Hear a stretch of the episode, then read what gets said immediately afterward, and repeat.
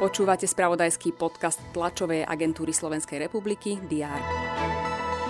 Vláda vyčlenila 1,5 milióna eur na pomoc obciam i farnostiam na východnom Slovensku postihnutých októbrovým zemetrasením. Vo vlakoch posilnia policajné hliadky. Slovensko na majstrovstvách sveta v malom futbale skončilo vo štvrťfinále.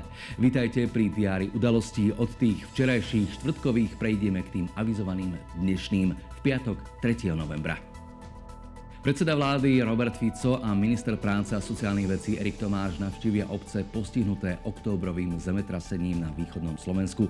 Spôsobené škody vyčíslili na 16 miliónov eur. Zemetrasenie poškodilo vyše 800 rodinných domov i 19 materských a základných škôl. Vláda vo štvrtok schválila finančnú pomoc. Primátori miest z regiónu Pohronie sa vyjadria k plánovanému zrušeniu pôrodnice v nemocnici v Žiari nad Hronom. Prevádzkovateľ nemocnice avizoval, že v polovici decembra dočasne na trojmesačné obdobie pozastaví fungovanie pôrodnice. Dôvodom je nedostatok personálu. Samozprávy sa obávajú, že pôjde o trvalé zrušenie.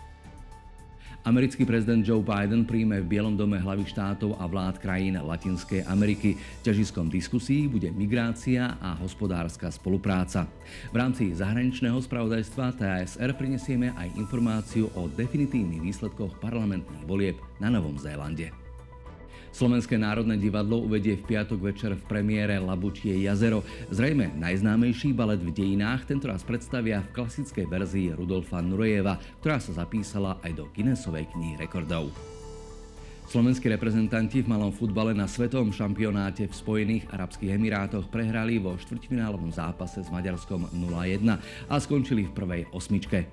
Z malého futbalu sa aj preto presunieme pozornosťou k tomu veľkému, napríklad k predohrávke 13. kola najvyššej slovenskej futbalovej súťaže.